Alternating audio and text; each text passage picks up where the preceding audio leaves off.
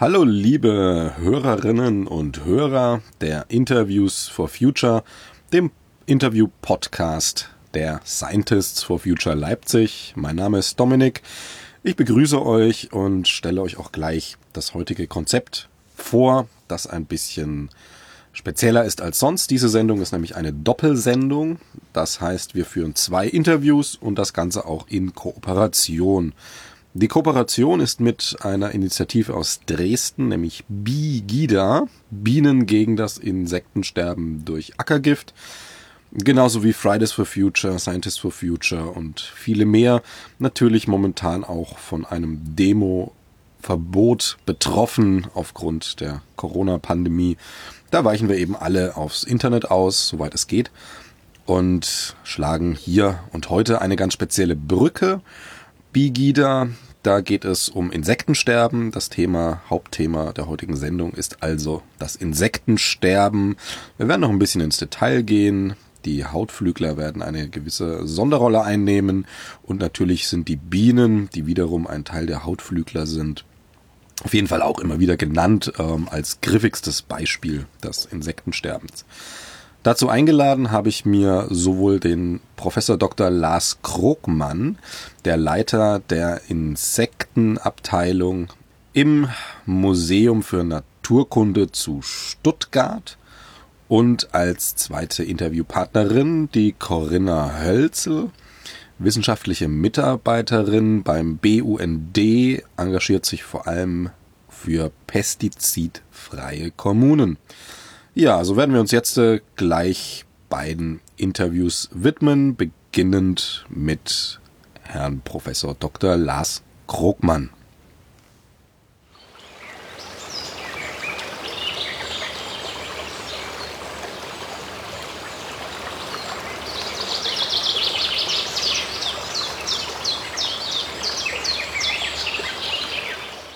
So, nun habe ich hier den Professor Dr. Lars Krogmann, das ist der Leiter der Abteilung für Entomologie im Museum für Naturkunde Stuttgart. Entomologie ist die Insektenkunde. Hallo, Herr Krogmann. Hallo, ich freue mich, dabei zu sein. Ja, erstmal so eine ganz einfache Frage, mal ganz in Kürze. Sie sind da ja durchaus mit Ihrem Forschungsschwerpunkt oder Lebensschwerpunkt vielleicht sogar fast so ein bisschen sehr tief in den Insekten drin. Warum Insekten? Was ist da so spannend dran? Ja, ich fand Insekten tatsächlich schon immer spannend. Also als Kind war ich schon begeistert von der Vielfalt. Insekten gibt es überall. Sie gibt es in klein, in groß, in bunt. Also diese unglaubliche Artenvielfalt, diese Vielfalt an Strukturen, also an morphologischen Merkmalen und natürlich diese unterschiedlichen Lebensweisen. Die haben ja wirklich das Wasser erobert. Es gibt aquatische Insekten, die haben das Land erobert. Also sie sind diese geballte Vielfalt und dieser Mikrokosmos, der sich so in einem kleinen Garten schon ausbreitet, das hat mich eigentlich als Kind schon begeistert und eigentlich kann man so sagen, bin ich nie richtig erwachsen geworden. Also schaue ich es heute noch mit kindlichem Auge auch manchmal, sitzen einfach vor einem Insekt und freuen sich. Genau, ich glaube sogar, dass dieses Insektenforschergehen wirklich, das ist fast im Grundplan bei den meisten Menschen angelegt. Also es gibt ja wenig Kinder, die nicht begeistert werden, wenn ein Marienkäfer vorbeikrabbelt oder ein Schmetterling vorbeifliegt.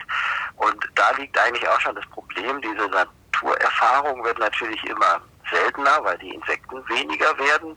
Und dann ist es so, dass viele dann im Laufe des Erwachsenenwerdens diese Begeisterung irgendwie verlieren. Zum Teil wird es auch von der Gesellschaft fast schon so ein bisschen abtrainiert, weil es ja zum Teil auch ganz schwierig ist, überhaupt so diesen Zugang zur Natur zu ermöglichen. Im Biologieunterricht macht man eigentlich kaum noch solche Exkursionen nach draußen. Das heißt, es wird eigentlich immer weniger wahrscheinlich gemacht, dass Menschen dann wirklich irgendwann in der Insektenforschung landen. Okay, naja, gerade in der Stadt, ne, hat man ja oftmals das einzige Insektenerlebnis ist, igitt, eine Spinne. Und genau, da haben wir sogar gleich das nächste Problem, dass die Spinne gar kein Insekt ist, wobei vieles von dem, worüber wir heute sprechen, also diese Gefährdung und der Rückgang von Arten, das wird sicher auch bei den Spinnen, die jetzt zu den Spinnentieren gehören, wird da sicher genauso sein. Das kann man zum Beispiel ganz leicht daran erkennen, dass die 8 Beine haben. Also Insekten haben immer 6 Beine.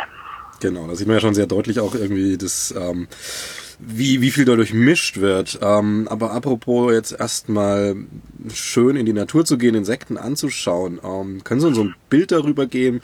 Nehmen wir jetzt mal Mitteleuropa, wo wir hier leben.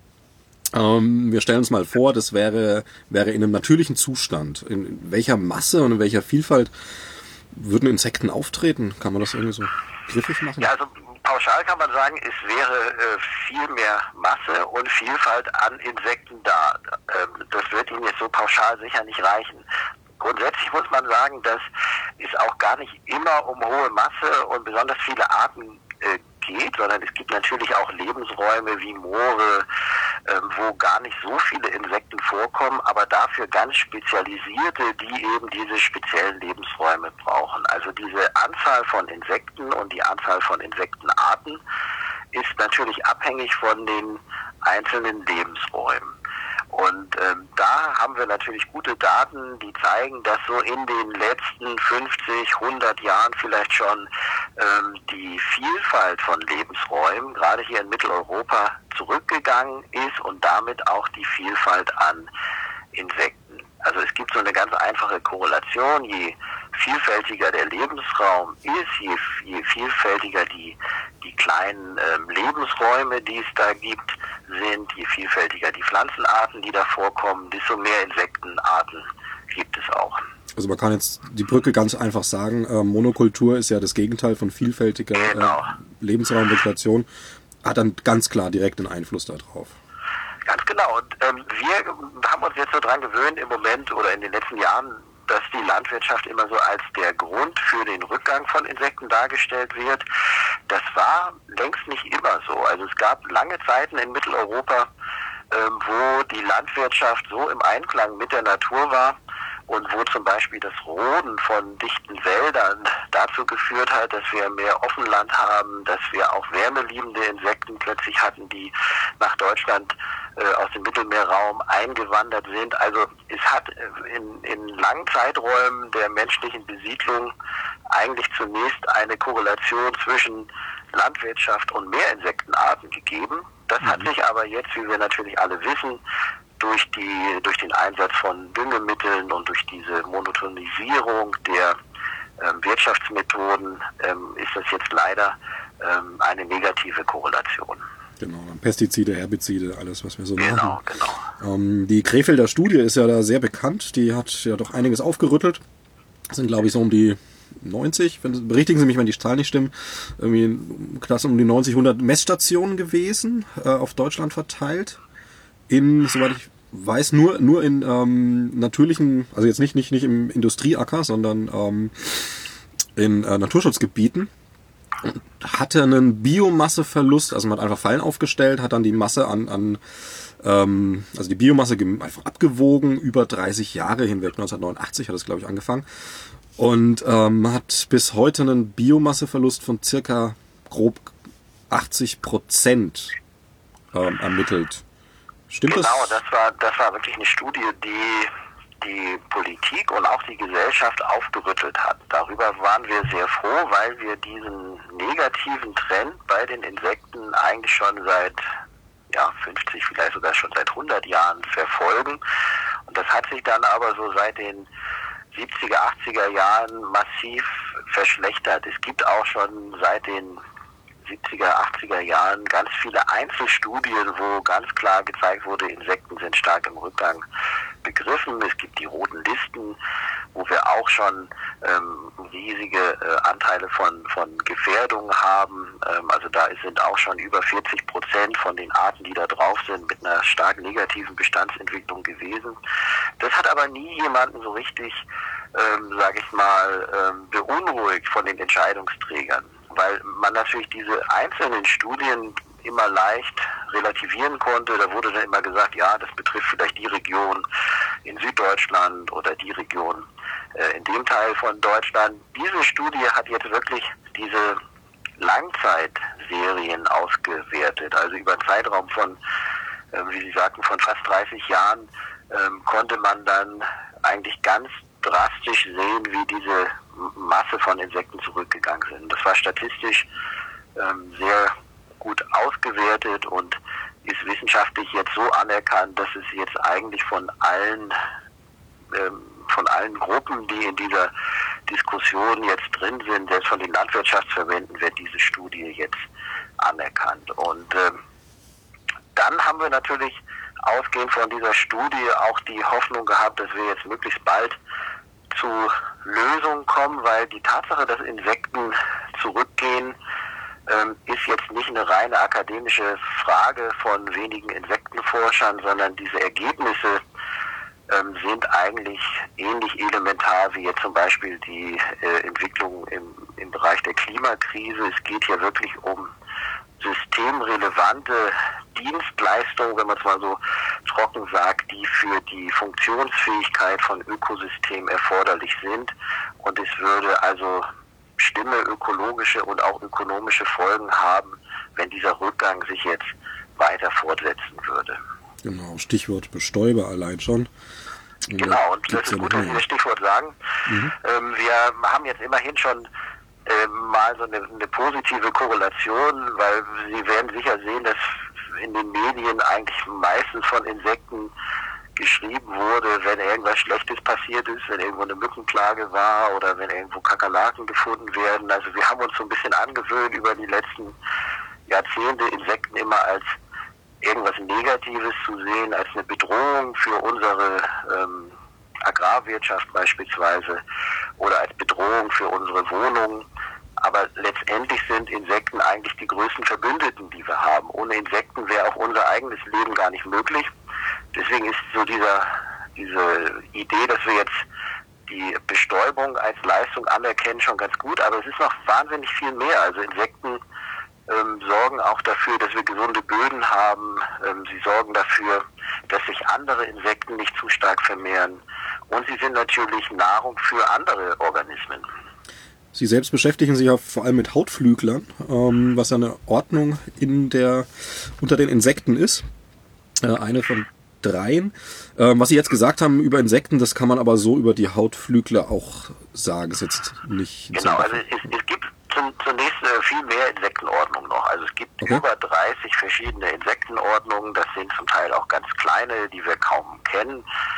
Und dann gibt es 4 besonders große und artenreiche, wie zum Beispiel die Schmetterlinge oder die Fliegen und Mücken und die Käfer. Und die 4. von denen, das sind die Hautflügler. Dieser Begriff Hautflügler sagt den meisten Menschen jetzt gar nichts, ist eigentlich auch kein guter Begriff, weil eigentlich fast alle Insekten, die Flügel haben, die haben ja so durchscheinende, häutige Flügel.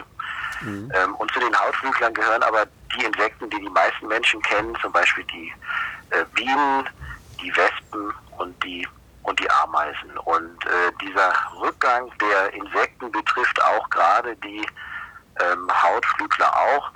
Wobei man sagen muss, dass wir da nicht von allen Gruppen wissen, wie stark sie betroffen sind. Wir haben ganz gute Daten für Wildbienen zum Beispiel oder für Ameisen. Und gerade bei Wildbienen haben wir natürlich ein Interesse daran, dass die nicht jetzt stärker noch zurückgehen oder aussterben. Also es gibt in Deutschland so um die 585 Wildbienen. Das ist auch ganz interessant, weil manchmal in der Presse hat man so das Gefühl, als würde es nur eine Art, die Honigbiene, geben, die ja gar keine Wildbiene in dem Sinne ist, sondern eigentlich ein Haustier. Und davon sind also mindestens 2/3 der Arten gefährdet oder noch stärker im Bestand bedroht. Einzelne Arten sind sogar schon ausgestorben. Genau, also die Honigbiene ist auch was sehr viel genutzt wird und da haben wir ja auch gar keine Probleme an der Anzahl an Honigbienen. Genau, die Honigbiene ist natürlich eine gute Art, um jetzt Aufmerksamkeit für das Thema Insekten zu schüren. Aber wie gesagt, man darf jetzt nicht vergessen, dass es ein Haustier ist. Mich wundert manchmal so ein bisschen die Presseberichterstattung, weil oft suggeriert wird, es sei gut für die Insekten, wenn wir viele Honigbienen haben. Also da kann es sogar in Einzelfällen auch Konflikte geben. Wenn wir zu viele Honigbienen haben, dann kann es sogar eine Konkurrenzsituation zu den natürlichen Bestäubern geben. Sie müssen sich vorstellen, wir haben ja heute kaum noch blühende Landschaften.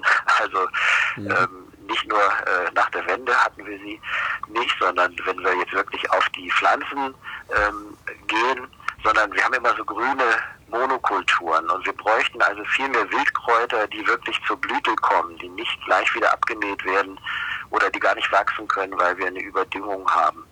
Und wenn diese Nahrung, also diese Blütenpflanzen, wenn die jetzt schon stark begrenzt sind und man dann noch ganz viele Haustiere, also die Honigbienen in bestimmten Bereichen hat, dann kann das sogar einen negativen Effekt für die natürlichen Bestäuber haben. Und das ist auch ein ganz interessanter Aspekt, den man manchmal so ein bisschen in der Debatte vermisst. Also das wäre ungefähr so, als wenn Sie jetzt aufrufen, Honigbienen als Insektenschutz zu halten, das wäre vielleicht ein bisschen überspitzt. So, als wenn Sie beim Thema Vogelschutz jetzt den Leuten sagen, sie sollen mal Hühner in ihrem Garten halten. Das würde ja auch keiner machen. Ja, okay, das ist auch nur eine unter vielen Vogelarten.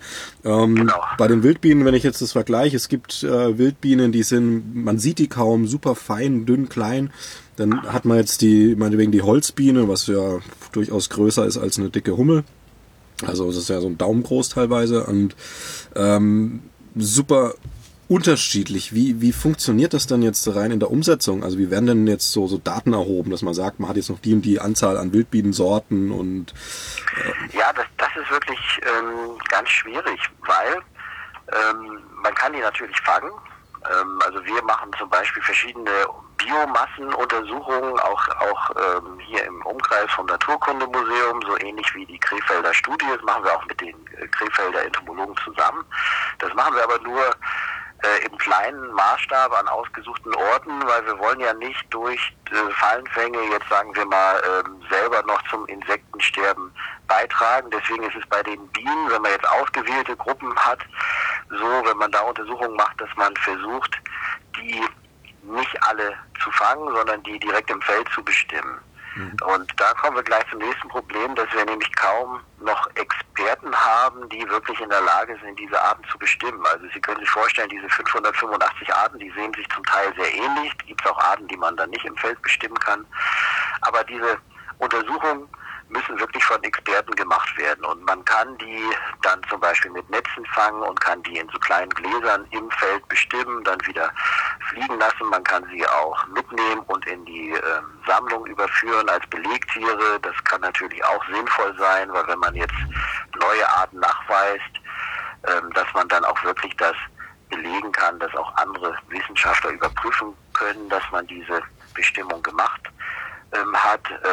Dann zum Fangen kann man zum Beispiel mit Gelbschalen arbeiten, in die solche Bienen dann gelockt werden, oder auch mit diesen Malaise-Fallen, die in der Krefelder Studie, die ich schon angesprochen hatte, das sind so große Zeltfallen, die praktisch dann alles einsammeln, was in diesem was in der Luft fliegt und dann gegen diese oder in diese Fallen hineinfliegt.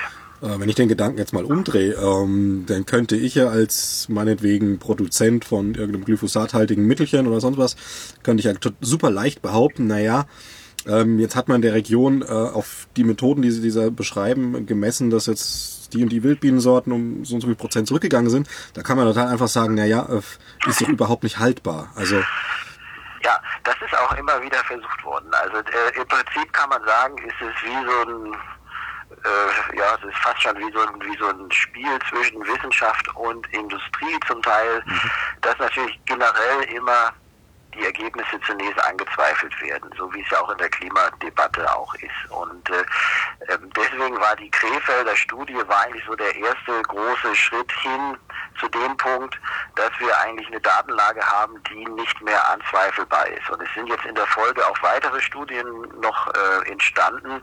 Nach der Krefelder Studie haben natürlich zunächst viele Leute gesagt, naja, die Krefelder Studie, die haben jetzt in Naturschutzgebieten den Insektenrückgang festgestellt. In Naturschutzgebieten wird ja nicht viel Landwirtschaft betrieben, in einigen wird es gemacht, in den meisten nicht. Also kann es ja eigentlich nicht die Schuld der Landwirtschaft sein. Vielleicht ist ja in den Naturschutzgebieten irgendwas anderes passiert. Und dann gab es in der Zwischenzeit auch eine neue Studie, die gezeigt hat, dass der Rückgang am stärksten in Gebieten erfolgt, die landwirtschaftlich genutzt werden. Da gab es also unterschiedlich starke landwirtschaftliche Nutzung im Umkreis dieser Untersuchung. Und je stärker die Nutzung, desto weniger Insekten. Und gerade heute ist auch eine neue Studie aus Bayern erschienen, die nachgewiesen hat, dass zum Beispiel auf Flächen, die im Ökolandbau sind, 40% mehr Schmetterlingsarten vorkommen als in Flächen, die konventionell bearbeitet werden. Aber so ist es immer eine gewisse Schwierigkeit, mit diesen Studien durchzudringen, weil zunächst immer wieder versucht wird, anzuzweifeln, wie allgemeingültig diese Studien sind. Das ist natürlich in dem Fall auch leicht, relativ leicht, diese Angriffsmöglichkeit, weil es natürlich nie Studien sein können, die an jedem Standort in Deutschland zu jedem Zeitpunkt Insekten ermitteln. Und dadurch, dass es bei den Insektenpopulationen immer natürliche Schwankungen gibt. Also es gibt Jahre, wo mal besonders viele Insekten vorkommen und Jahre, wo wenige Insekten vorkommen. Deshalb brauchen wir diese Krefelder Studie, weil die diese Unterschiede natürlich über diesen langen Zeitraum rausmitteln konnte, wenn man so will, und einen ganz klaren Trend gezeigt haben. Okay. Ich glaube, was bei dem Punkt auch noch wichtig war, ist, dass auch in der Bevölkerung natürlich viele Menschen das auch gemerkt haben. Also sie selber werden es sicher auch gemerkt haben. Ja, es wurde zum Thema auf jeden Fall dadurch. Dass sie weniger Insekten haben. Also es ist vielleicht ein Vorteil zur Klimadebatte. Also ich muss jetzt immer wieder diesen Vergleich bemühen, weil wir da natürlich so ein bisschen zum einen ein unsichtbares Phänomen haben, und dann haben wir auch diese Tatsache, dass wir dann mal wieder einen kälteren Winter haben oder einen Sommer, der nicht so warm ist und so. Aber bei den Insekten ist es so eindeutig und so krass, jetzt auf Deutsch gesagt, dass ich das Gefühl habe, dass große Teile der Bevölkerung auch wirklich irgendwie besorgt sind, und das hat dann dazu geführt, dass dieses Thema plötzlich stark in den Medien war. Ich glaube, dass das mit dem Rückgang, das merkt man schon, also allein wenn man sich überlegt, wie die Windschutzscheibe vor 30 Jahren aussah. Genau. Aber die Frage ist natürlich die Brücke, wie schlimm ist das? Also da fehlen halt Insekten, die mich nicht stechen, ist jetzt erstmal nicht schlimm. Ja, dann halt die Brücke zu schlagen. Das ist so ein bisschen unsere Aufgabe, immer wieder darauf hinzuweisen, wir brauchen die Insekten. Wenn die Insekten weg, dann sind wir auch weg. So einfach kann man das sagen. Wir sind sogar noch vor den letzten Insekten weg. Damit weg meinen Sie jetzt schon wirklich... wir denken immer, dass Insekten so robust seien. Also es gibt ja so Aussagen, eine Schabe könnte einen Atomkrieg überleben. Ja. Die meisten Insekten sind aber total anfällig. Die sind sehr spezialisiert. Und denken Sie mal an die Geschichte von der Raupe Nimmersatt. Mhm. Die meisten Insekten haben diese Verwandlung von der Larve über ein Puppenstadium hin zu den erwachsenen Insekten. Das ist also der Großteil der Arten. Und die brauchen als Larve was völlig anderes als erwachsenes Insekt. Und meistens ist das Problem das, was sie als Larve bekommen. Also die richtige Futterpflanze oder eben, was die jetzt gerade machen, die Arten. Also das Insektensterben ist eigentlich so ein Lebensraumsterben, was vor allem die Larven betrifft. Und wenn die Larven weg sind, sind die Erwachsenen als Folge natürlich auch weg. Ja, ist klar. Da denke ich mir, also gibt es dann auch noch Zusammenhänge, die, sag ich mal, eins bedingt das andere, so wie so eine Domino-Reihe. Genau. Wenn man jetzt überlegt, man hat ja auch Arten, die sich von anderen Arten wiederum ernähren, also irgendwelche, es gibt ja verschiedenste Varianten, und jetzt fällt die eine Pufferart oder der eine Gegner weg und es wird dann freies Feld, oder wie kommen dann solche Sachen zustande? Genau, also Insekten sind, dadurch, dass sie so artenreich und zahlreich sind, sind sie eigentlich an so vielen Stellen im ökosystemaren Netz, wenn man sich das wie so ein Netz vorstellt. Wenn die an entscheidenden Knotenpunkten wegfallen, dann kommt wirklich so ein Kaskadeneffekt. Ganz deutlich wird es, wenn Insekten keine Pflanzen mehr bestäuben und die Pflanzen weg sind. Oder wenn Insekten nicht mehr als Nahrung für Vogelarten da sind. Denken Sie an das Vogelsterben der letzten 40 Jahre. Dann sehen wir, dass vor allen Dingen die Arten betroffen sind, die sich von Insekten ernähren. Aber auch innerhalb der Insekten gibt es große Gruppen von Arten, die sich von anderen Insekten ernähren. Das sind zum Beispiel die parasitischen oder streng genommen parasitoiden Insekten, parasitoide Wespen oder auch parasitoide Fliegen. Die legen ihre Eier in andere Insekten, dann schlüpfen da die Larven und fressen die Insekten auf. Und da gibt es tausende Arten. in Deutschland. Also man könnte sagen, jedes vierte Insekt, was bei uns vorkommt, hat eine solche Lebensweise, dass es direkt von einer anderen Insektenart abhängt. Das sind jetzt Insekten, die sehr klein sind, wenig auffällig sind, über deren Verbreitung wir eigentlich fast nichts wissen in Deutschland. Und die sind natürlich auch vom Insektensterben betroffen. Und immer wenn die fehlen, dann passiert eigentlich was so ein bisschen paradox ist. Also ein Zeichen vom Insektensterben wird sein, dass sich bestimmte Arten explosionsartig vermehren. Und das sehen wir jetzt zum Teil auch schon. Wir haben diese Plagen von Prozessionsspinnerraupen zum Beispiel.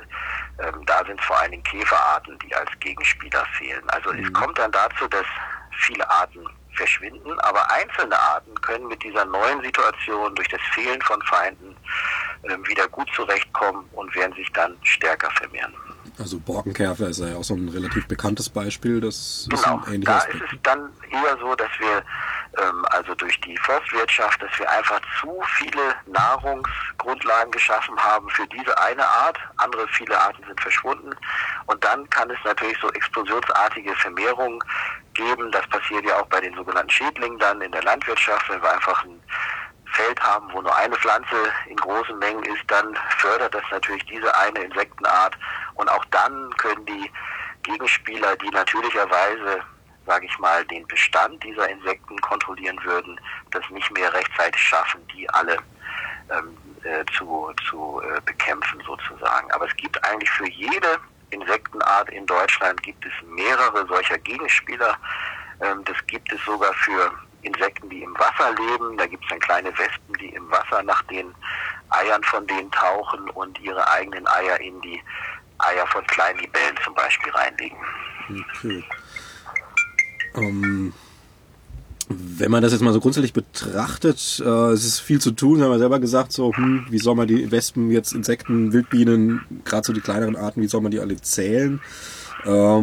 Gibt es da also auch für Laien jetzt zumindest die Möglichkeit, sich da irgendwie zu beteiligen? Also klar kann man nicht vielleicht das Bestimmen von dem Insekt, aber unterstützend, also... Genau, also das ist insofern auch ein wichtiger Punkt, weil wir immer darauf hinweisen, wir haben ganz viele Dinge, die wir noch nicht wissen. Wir haben viele Wissenslücken, die wir gerne schließen würden, aber wir wissen genug, um sagen zu können, das Insektensterben ist real und es setzt sich dramatisch fort. Also das ist auch so ein Punkt, es wird natürlich dann gerne von vielen gesagt, ja, wenn wir so wenig wissen über die Insekten, vielleicht ist es ja dann doch gar nicht so schlimm und bevor wir jetzt hier die Landwirtschaft umbauen, könnten wir doch jetzt erstmal jahrelang weiter forschen. Also wir wollen natürlich gerne in diesen Bereichen weiter forschen, müssen das auch verstärkt tun, aber wir müssen auch wirklich, da ist die Uhr wirklich minimal vor 12, müssen wir jetzt sofort ran an das Problem. Und bei diesen Arbeiten, da können natürlich auch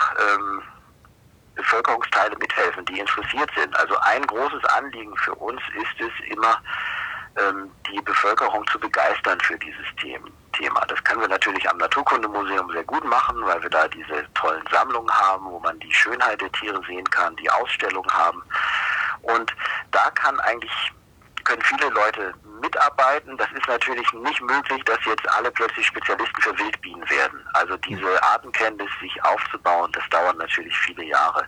Aber sie können zum Beispiel in ihrem Garten mit dazu beitragen, dass insektenfreundliche Pflanzen da sind. Sie können schauen, bei bestimmten leicht erkennbaren Insektenarten können sie bei Zielprojekten mitmachen und sagen, wir haben diese Arten jetzt schon in unserem Garten. Das kann uns zum Beispiel Hinweise geben, ab wann treten bestimmte Arten auf, ändert sich das durch die Klimaerwärmung zum Beispiel, gibt es jetzt Arten, die immer früher kommen oder was passiert. Wir haben zum Teil auch Insektenarten, die neu für Deutschland gefunden werden, die sich hier ausbreiten und die dann immer weiter nach Norden gehen. Da hat man also eine leicht erkennbare Art, wo man dann sagen kann, wer sieht diese Insektenart bei sich in der Umgebung, und wenn die dann gemeldet werden, dann kriegt man immer besseres Bild, wie so diese Ausbreitung von bestimmten Arten funktioniert. Oder bei Arten, die seltener werden, kann man natürlich sagen, wer findet diese Art noch? Ich habe ja selbst einen Garten, ich habe da so eine Pflanzenbestimmungs-App, wenn mal irgendwo was wächst, was ich nicht weiß, einfach abfotografiert und dann weiß ich es. Also ist natürlich manchmal nicht hundertprozentiger Treffer, aber... Nee, solche Apps sind auch super. Also wir haben gerade am Naturkundemuseum, haben wir jetzt so ein Naturportal eingerichtet. Das ist eher so für Anfragen, wenn jemand was Tolles findet, kann er Fotos schicken. Genau, das wäre in Berlin gibt es eine ähnliche App, wie die, die Sie jetzt genannt haben, wo man mit Hilfe von Fotos dann schon eine gute Idee bekommt. Oft ist es ja so, dass die Leute erstmal überhaupt wissen wollen, also was ist das jetzt? Ist es ein Käfer oder ist es eine Wanze oder was für ein Insekt ist? Also die sind auch manchmal zufrieden, wenn sie schon nahe rankommen und schon eine Idee haben, was macht der hier im Garten, wo legt er seine Eier ab, und wenn es dann 2, 3 ganz ähnliche Arten gibt, dann ist es manchmal auch immerhin schon besser zu wissen, in welche Richtung geht es hier bei dieser Art. Ne? Es gibt ja auch viele Arten, die sind so schwer zu bestimmen, dass wir die wirklich dann nur am Mikroskop oder zum Teil auch nur mit genetischen Methoden bestimmen können. Okay, aber auch die Möglichkeit, also bei Ihnen gibt es auch konkret die Möglichkeit, wenn ich jetzt im Garten was finde, wo ich sage, noch nie gesehen, mein Insektenbuch hilft mir jetzt auch nicht weiter, ich mache ein Foto, schick's Ihnen.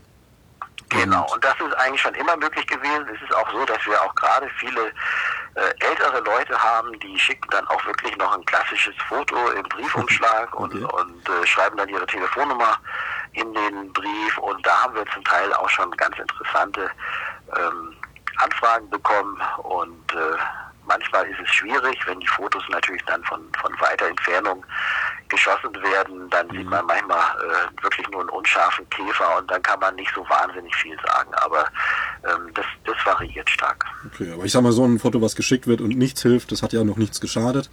Und richtig, genau. Und es hat auf jeden Fall dazu geführt, dass jemand sich mit den Insekten in einer positiven Art auseinandergesetzt hat.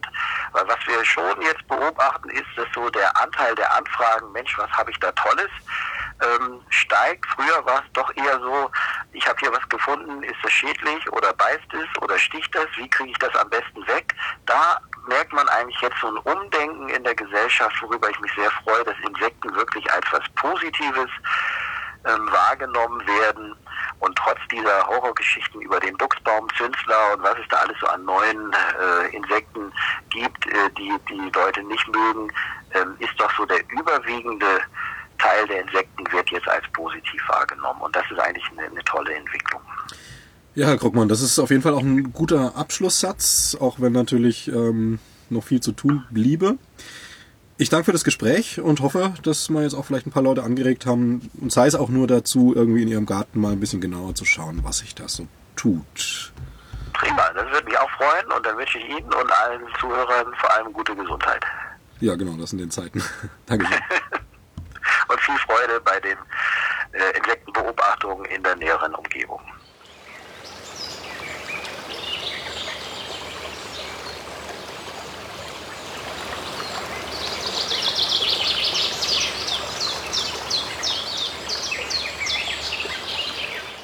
Hallo Frau Hölzel, hallo, ich grüße Sie.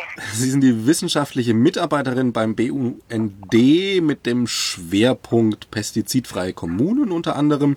Also auf jeden Fall ein Schwerpunkt zum Thema Pestizide. Jetzt hört man gerne, ja, Pestizide sind gut oder schlecht, sie nützen der Landwirtschaft oder schaden der Natur. Was ich jetzt mal interessieren würde, so ganz für den Anfang, wie funktioniert es dann? Wie funktioniert so ein Pestizid? Wie tut es das, was es laut Hersteller tun soll? Ja, also bei Pestiziden, das ist immer so ein großes Wort, da unterscheidet man in verschiedene Pestizide, die auch unterschiedlich wirken. Das sind zum einen die Insektizide, die wirken gegen Schadinsekten. Dann gibt es die Fungizide, die sollen gegen Pilzkrankheiten wirken. Und die Herbizide, das sind alle die chemisch-synthetischen Mittel, die gegen Beikräuter, also Ackerwildkräuter, Sprichel, also die Unkräuter wirken sollen. Da kennt man das Glyphosat, das ist das bekannteste Herbizid, und das wirkt dann so, dass halt ein bestimmtes Enzym der Pflanze gehemmt wird, und das Enzym ist eben für den Stoffwechsel der Pflanze notwendig, und wenn die Pflanze mit dem Glyphosat oder mit einem anderen Herbizid behandelt wird, dann stirbt die ganze Pflanze ab. Also Pestizide sind ja generell dazu da, Lebewesen, also Pflanzen oder Tiere oder eben Pilze, zu töten oder eben zu schädigen. Das Problem ist halt, dass die die Pestizide nicht nur die sogenannten Schadinsekten schädigen und töten, sondern eben auch viele Nützlinge wie Wildbienen und Bienen, Schmetterlinge. Und das sind sozusagen die Kollateralschäden für die Biodiversität, die durch Pestizide angerichtet werden. Ja, eben, weil das klingt ja, sag ich mal, sehr technisch, wenn man sagt, ich will jetzt Art sowieso, die stört mich auf dem Feld, die will ich jetzt rausnehmen und alles andere drin belassen. Ich meine, das ist ja schon so eine Geschichte. Wenn das dann solche Auswirkungen hat, wie wird es denn begründet? Also Pestizide werden ja verwendet in vielfältig und auch sehr viel grundsätzlich. Da muss es ja eine klare Begründung geben, also ob die jetzt mal der Natur entsprechend ist oder nicht, sei dahingestellt. Aber die Benutzer, was sagen die? Ja, prinzipiell wird natürlich, also die Landwirte und auch die Pestizidindustrie sprechen natürlich immer gern von Pflanzenschutzmitteln, weil sie die Pflanze eben schützen soll vor Schädlingen oder eben vor Pilzkrankheiten. Fakt ist natürlich, dass es nur die Kulturpflanze schützt und andere Pflanzen, die auch wichtig sind, die werden natürlich dann abgetötet dadurch. Deswegen sagen wir lieber Pestizide dazu, das trifft unserer Meinung nach besser.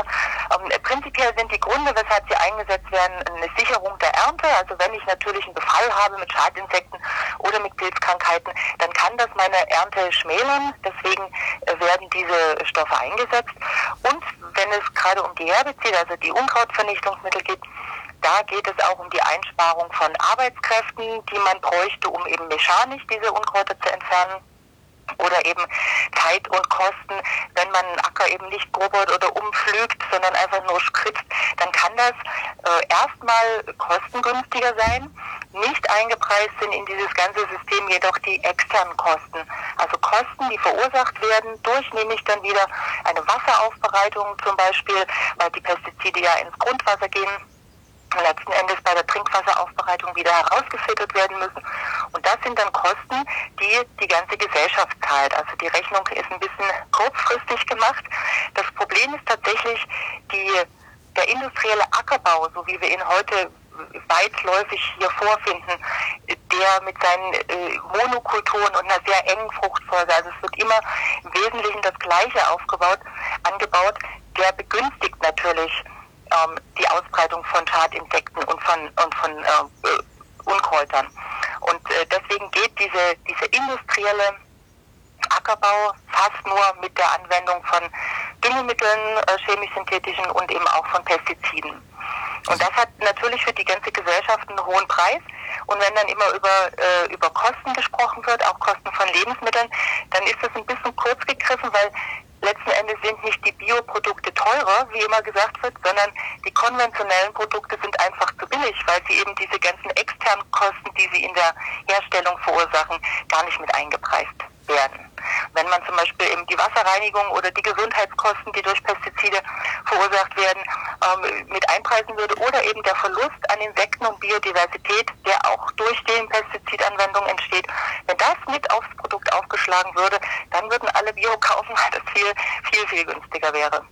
Okay, also man kann jetzt grundsätzlich sagen, die Landwirtschaft oder der Mensch zerstört erstmal ein Ökosystem, was sich selbst schützt und selbst auch die Prädatoren erzeugt, die Schädlinge wieder reduzieren. Da greifen wir ein, zerstören dann diesen eigenen Schutz quasi für unsere Pflanzen und machen dann den neuen Schutz chemisch und schaden quasi in alle Richtungen damit.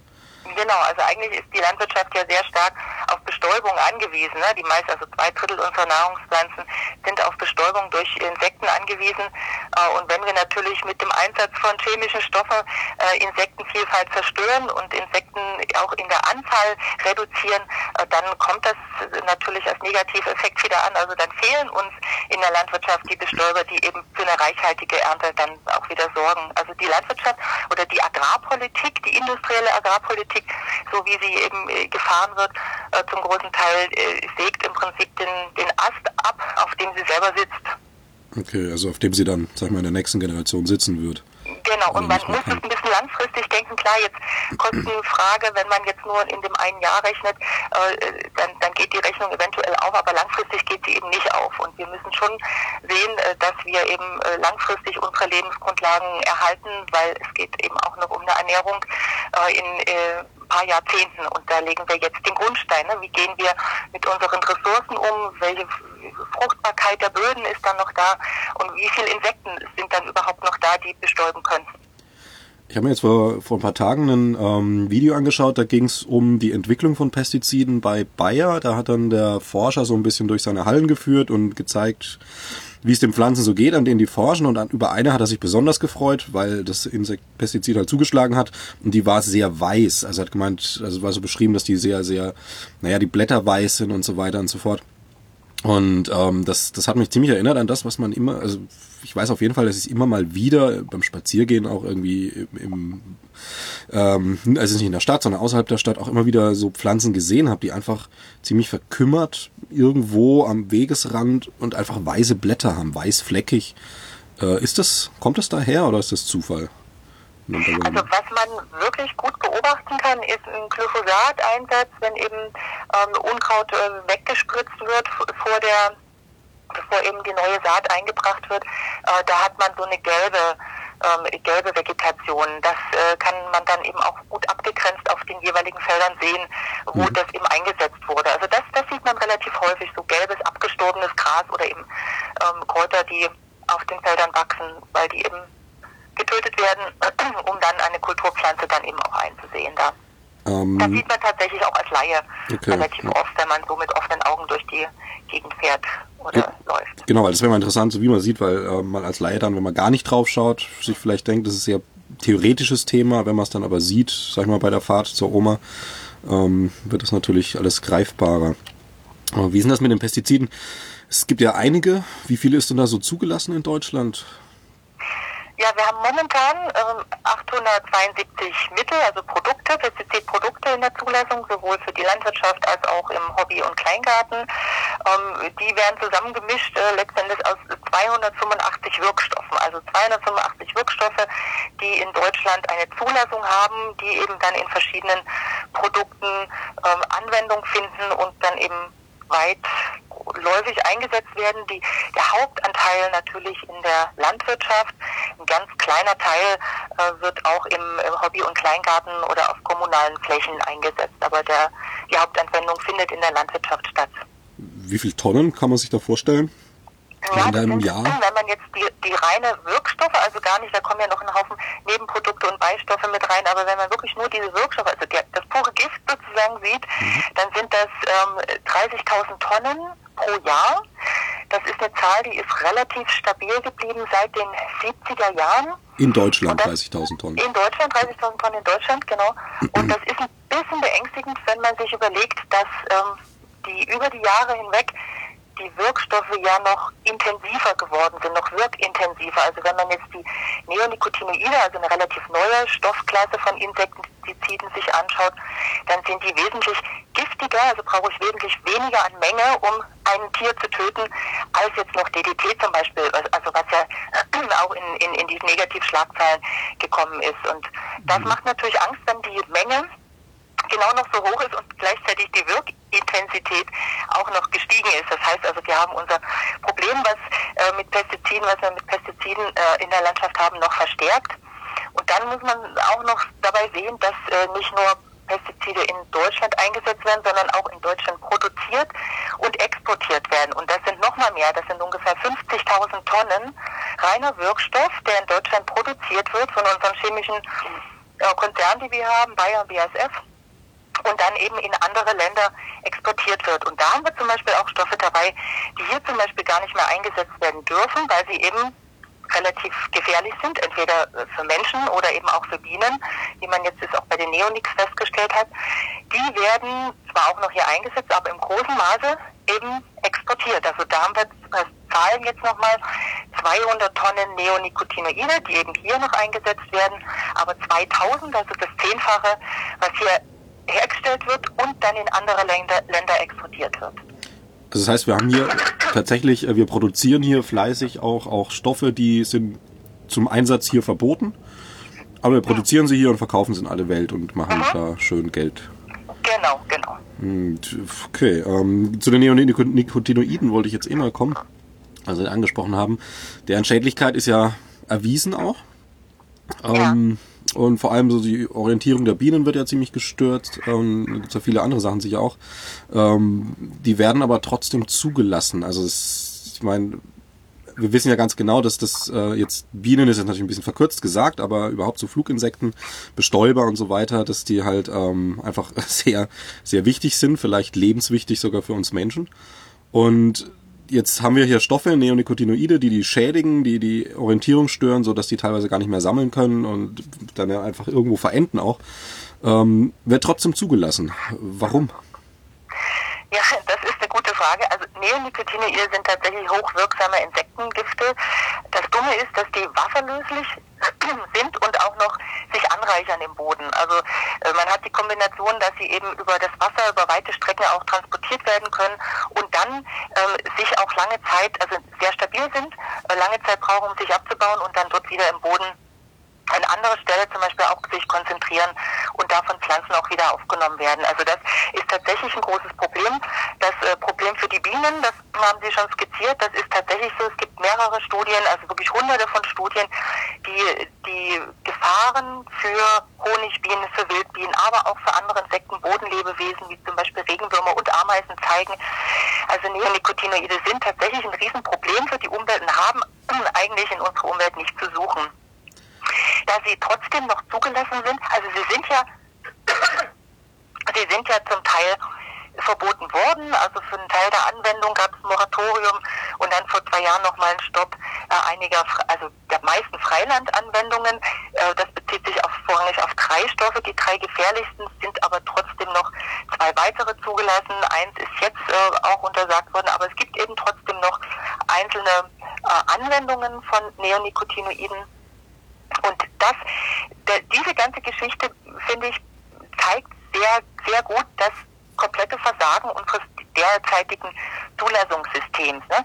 Stoffe werden getestet, allein auf der Grundlage der akuten Giftigkeit, also die Giftigkeit in einem Moment. Es wird also eine Versuchsgruppe, eine Kontrollgruppe genommen von Bienen zum Beispiel und da wird eben das Gift in verschiedenen Konzentrationen dargeboten und man guckt nach dieser sogenannten LD50, das ist diese letale Dosis, also die Dosis, bei der die Hälfte der Bienen stirbt. So, und diese Dosis ist die Grundlage der Risikobewertung und da baut man natürlich noch einen Sicherheitsabstand ein, also das ist jetzt alles ein bisschen verkürzt gesagt, aber so funktioniert das. Und dann gibt es eine Zulassung fürs Freiland. Also wenn ich das richtig verstanden habe, wenn ich jetzt ein Mittel habe, bei dem 40% der Bienen sterben, dann ist es nicht schädlich offiziell, oder? Bei dieser Dosis, also man guckt dann, wo ist diese letale Dosis und das ist halt dann da kann es dann zugelassen werden in dieser Konzentration, in dieser Anwendungsmenge. Und da muss man sagen, das greift zu kurz, weil es werden eben nicht beachtet die Langzeitwirkung, was passiert, wenn ein Insekt eben über lange Zeit diesen Giften ausgesetzt wird, was passiert bei subletalen Effekten, also Effekte, die nicht tödlich sind, die aber eine Honigbiene oder eine Wildbiene schädigen, also zum Beispiel eben dieses Sammelverhalten beeinflussen oder das Orientierungsvermögen stören oder das Immunsystem schwächen. Das sind ja alles Sachen, die die Biene nicht gleich umbringt, aber die sie stark einschränkt, das Volk enorm schwächt. Und wenn es ums Immunsystem geht, wenn das geschwächt ist durch zum Beispiel Neonicotinoide, kann das natürlich dann auch wieder ein einfaches Einfallstor sein für Parasiten oder zum Beispiel eben diese Varroa-Milbe oder eben andere Krankheiten. Und diese Effekte, also eine Schwächung, eine Störung von Immunsystemen, eine verringerte Fruchtbarkeit, das wird sich alles nicht angeguckt. Genauso wenig wie Kombinationswirkungen. Wir haben ja den Effekt, dass nicht nur ein einziges Mittel ausgebracht wird in der Landwirtschaft, sondern mehrere. Dann ist ein Fungizid, also ein Pilzmittel, mit einem Insektizid zusammen in einer Tankmischung. Der Landwirt fährt ja nicht für jedes Mittel einmal mit seinem Traktor raus, sondern dann gibt es Mischungen, da sind verschiedene Stoffe zusammen, die werden dann einmal ausgebracht. Und diese Kombinationswirkungen, die werden auch nicht angeschaut. Und man weiß ja selber, wenn man Antibiotika nehmen muss, soll man keinen Alkohol trinken, weil da kann es ganz blöde Wirkungen geben. Und genauso ist das eben auch mit der Wirkung von verschiedenen Giften untereinander. Die sind zum Teil überhaupt nicht bekannt und die werden sich aber auch kaum angeschaut. Und dann wird zum Beispiel auch eben nicht auf sensible Arten geschaut. Also man nimmt meistens als Versuch die Honigbienen, ist relativ robust, kann einiges ab, aber es gibt eben bestimmte Wildbienen, die sind sehr sensibel und die schaut man sich gar nicht an. Da schaut man sich eben nicht an, wie dieses Insektizid auf die sensibleren Arten wirkt. Also, und da kommt eben dann so eine Zulassung zustande, dass eingeschätzt wird, ja, diese Neonicotinoide dürfen zugelassen werden, die sind ungefährlich für die Biodiversität und die werden dann auch in großem Stil hergestellt, vertrieben und kommen zum Einsatz. Also das ist tatsächlich ein sehr gutes Mittel, also ein sehr gutes Paradebeispiel, zu zeigen, dass das jetzige Zulassungssystem eben tatsächlich nicht die Biodiversität schützt. Und in dem Fall Neonix ist es ja praktisch nochmal sozusagen fast gut gegangen. Also da hat man es dann bemerkt, es gab ein großes Bienensterben, es gab einen großen Aufschrei, einen enormen öffentlichen Druck auch, aufgrund dessen dann einzelne Mittel zumindest zurückgezogen werden mussten, also die Zulassung eben begrenzt wurde. Bei anderen Mitteln ist das nicht so. Und selbst wenn es da Hinweise darauf gibt und Studien belegen, dass es eine Schädigung der Biodiversität stattfindet, auch bei zugelassenen Mitteln, dann wird kaum, gibt es fast nicht, dass dann ein Mittel eben nochmal revidiert wird und man sagt, nein, hier müssen wir die Zulassung entziehen. Dieser Prozess findet so gut wie nie statt, obwohl das Umweltbundesamt mehrfach schon darauf hingewiesen hat und gesagt hat, also hier gibt es ein paar Mittel, das ist schädlich, das sehen wir kritisch. Wir würden hier nochmal eine Überarbeitung, eine Überdenkung der Zulassung anstreben, aber das ist, außer bei den Neonicotinoiden kommt das in der Regel überhaupt nicht vor. Einmal zugelassen, immer zugelassen, egal was dann passiert. Ja, das klingt aber, sehr wirtschaftsfreundlich, aber höchst unprofessionell. Ich hatte jetzt schon, weil Sie selber erwähnt haben, mit dem Beispiel zum Menschen, Alkohol und Medikamente sollte man nicht nehmen. Also mir klingt diese Zulassung jetzt ein bisschen so, als würde man einen Hochleistungssportler nehmen und dem einmal vormittags eine halbe Flasche Wein geben und schauen, ob er dran stirbt. Wenn er nicht dran stirbt, dann dürfen Kinder ab sofort jeden Tag früh eine halbe Flasche Wein trinken. So. Mal übersetzt. Ja, das Problem ist eben auch, dass die Studien über die Gefährlichkeit der Pestizide von den Herstellern selber geliefert werden, ne? Und natürlich hat man ein Interesse, wenn man ein Produkt verkaufen will, auf den Markt bringen will, dass das Mittel natürlich ungefährlich ist und eine Zulassung bekommt. Also es wäre auch wichtig, dass es unabhängige Studien gibt, die von der Industrie finanziert sind, die aber unabhängige Wissenschaftler durchführen, die dann auch transparent sind. In der Transparenz hat sich ein bisschen was getan seit den letzten Jahren, aber das ist wichtig, dass es dann eine Unabhängigkeit gibt, dass tatsächlich die Mittel unabhängig, objektiv beurteilt werden und eben, dass es ein bisschen, also dass es enorm verbreitert wird, was die Effekte angeht, eben auch die chronischen Effekte, also die über die Zeit dann entstehen.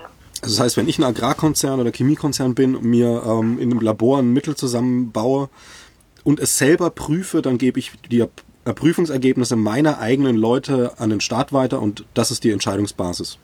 Im Wesentlichen ja, also es werden eigene Studien durchgeführt, die müssen natürlich irgendwie bestimmten Grundsätzen entsprechen, das ist klar, aber genauso läuft. Sie prüfen ihr eigenes Mittel selber und sagen, was ihr eigenes Mittel für ein Risiko darstellt.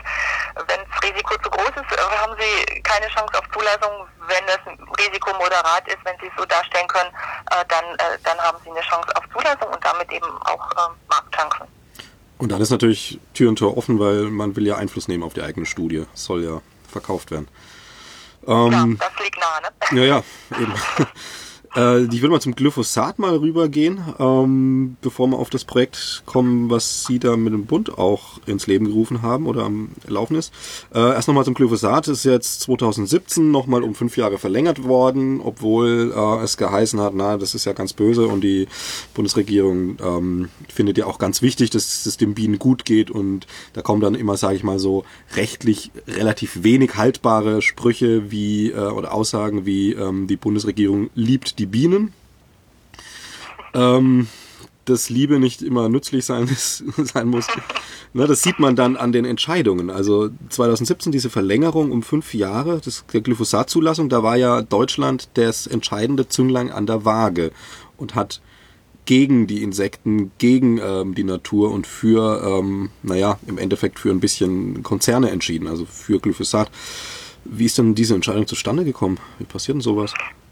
Ja, das hat tatsächlich alle sehr aufgerüttelt und entsetzt. Das war eine offenbar nicht abgesprochene Entscheidung des damaligen Landwirtschaftsministers Schmidt, die er da getroffen hat. Die Umweltministerin war sehr entsetzt und das war eben tatsächlich nicht mit dem Umweltministerium so im Vorfeld abgesprochen. Er hat dann Alleingang gemacht, was eigentlich nicht geht. Ne? Die Bundesregierung muss da mit einer Stimme sprechen und muss sich da bei so einer wichtigen Entscheidung auch im Vorfeld abstimmen. Ja, das war eindeutig eine Entscheidung für die Pestizidkonzerne gegen Umwelt, gegen Biodiversität, gegen Verbraucher letzten Endes auch, weil bei Glyphosat ist das Thema ja auch die das Krebsrisiko, also ist Glyphosat krebserregend oder nicht. Das ist ein Wissenschaftsstreit.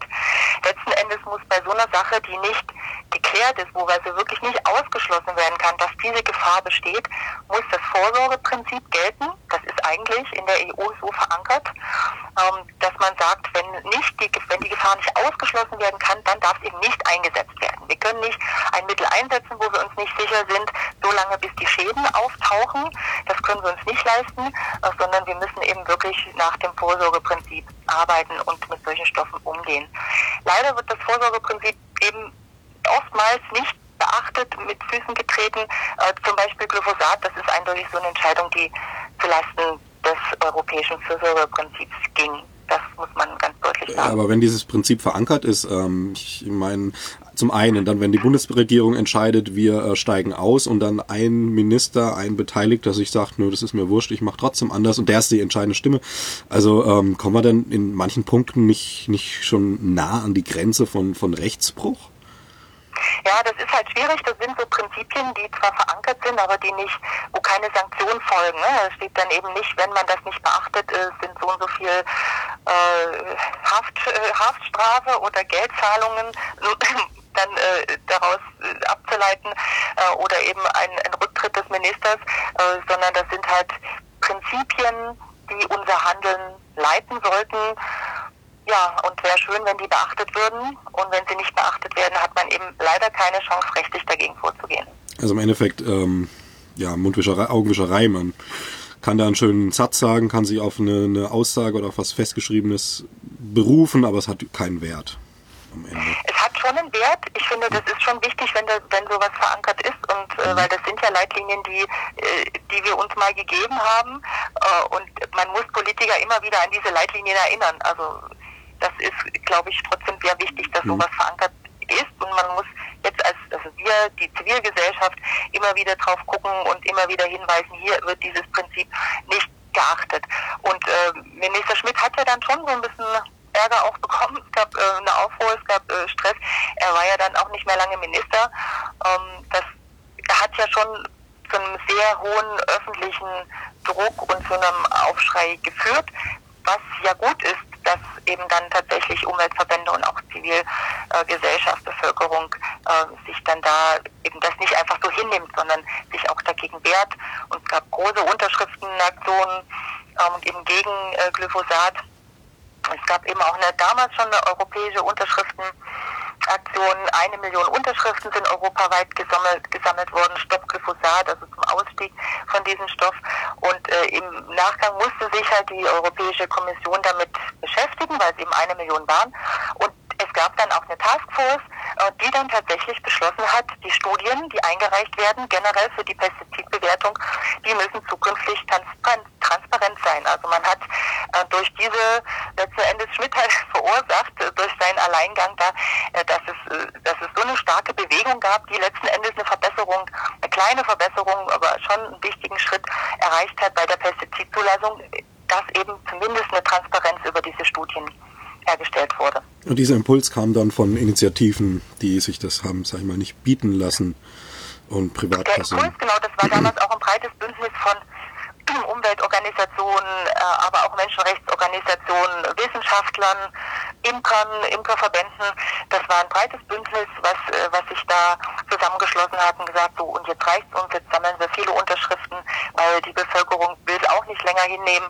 Es war tatsächlich ja ein sehr präsentes Thema in der Öffentlichkeit und da gab es dann diese Initiative, diese europäische, und da wurden dann binnen eines Jahres eben auch die 1 Million, das war locker erreicht damals, konnten wir die sammeln, die Unterschriften. Und dann musste sich halt die Europäische Kommission damit umgehen und im Zuge dessen entstand eben dann diese Taskforce, die dann diese Maßnahmen beschlossen hat. Okay, die Zeit rast schon ein bisschen, deswegen würde ich jetzt gern, weil da wollen Sie vielleicht auch noch ein paar Sachen zu sagen, einfach zu dem Projekt Pestizidfreie Kommunen des BUND. Im Namen ist ja schon mal erstmal so ein bisschen die Richtlinie klar, Kommunen pestizidfrei, das kann ich mir noch selber erklären. Aber erstmal so ein bisschen ins Detail.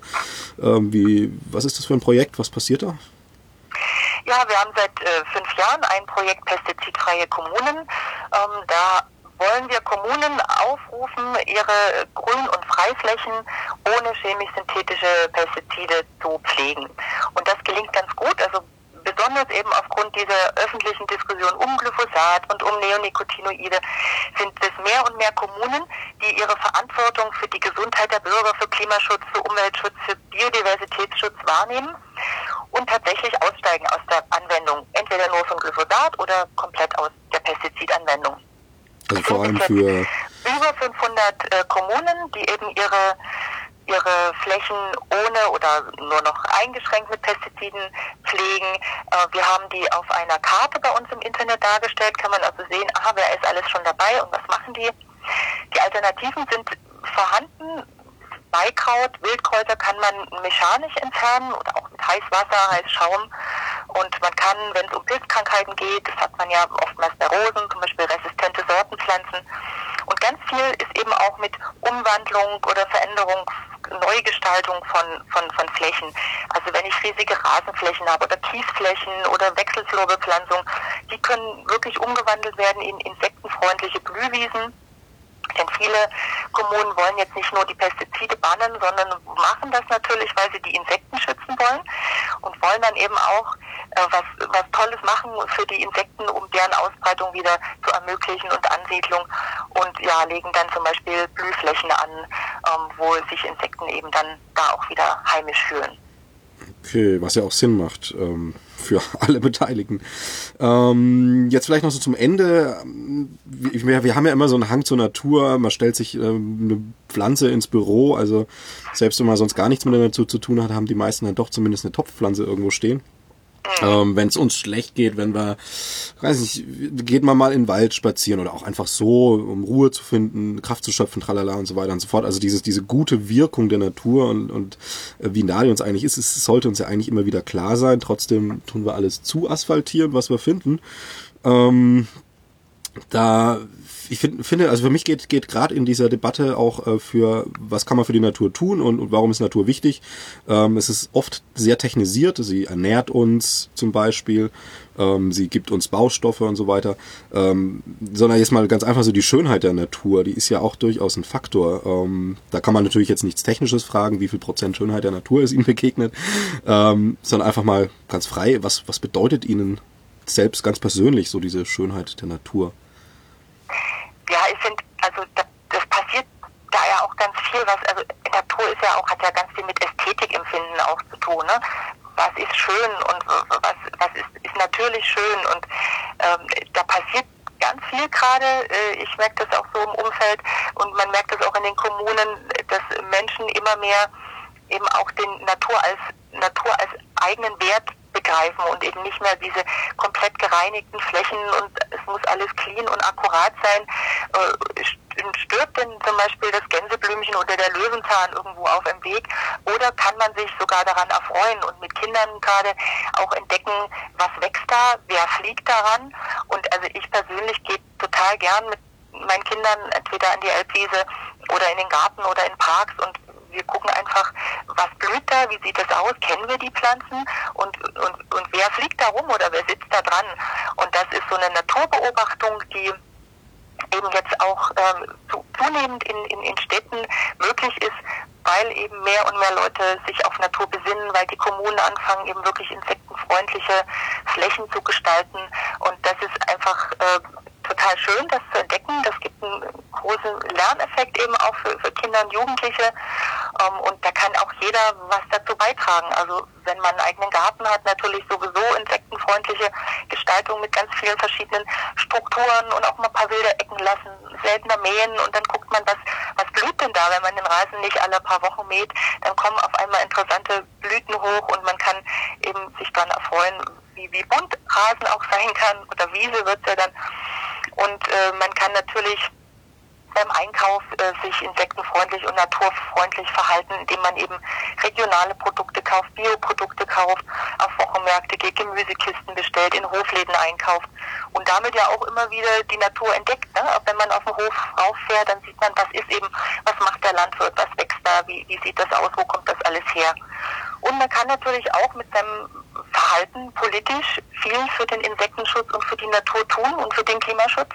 Also das Engagement bei Demonstrationen, Engagement politisches für eine Wende in der Agrarpolitik, dass wir eben wegkommen von dem System Export und höher, schneller, weiter hin zu mehr. Wir erzeugen gesunde Lebensmittel und beschützen dabei die Natur, aber wir machen das gemeinsam und mit Unterstützung unserer Landwirtinnen und Landwirte. Genau, das ist doch ein schönes Schlusswort. Frau Hölzel, man könnte da jetzt, glaube ich, noch Stunden weiter diskutieren. Das ist ein riesiges Thema. Die Zeit haben wir leider nicht. Ich danke Ihnen für das Gespräch und wer sich da weitergehend informieren möchte über die Seite des BUND. Ansonsten gibt es natürlich auch einfach viel zu recherchieren, auch was wir jetzt so an Initiativen erwähnt haben. Ja, genau. Danke Ihnen und wünsche noch einen angenehmen Tag. Das wünsche ich Ihnen auch. Vielen Dank.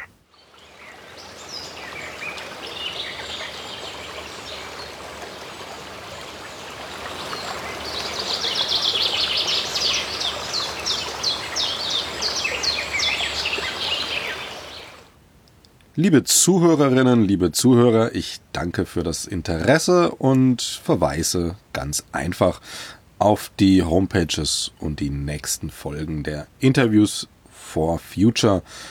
Die Scientists for Future Leipzig sind einfach zu finden. Google ist ein Freund, Scientists for Future Leipzig. Und ansonsten BeeGida, BeeGida. Wie die englische Biene, Bi und dann Gida, als kleine spaßige Anspielung auf, was da sonst noch so in Dresden passiert. Ja, ich freue mich, euch wieder zu hören oder euch, mich und meine Interviewgäste hören zu lassen. Habt's gut, bleibt gesund und haltet die Welt in ihren Angeln.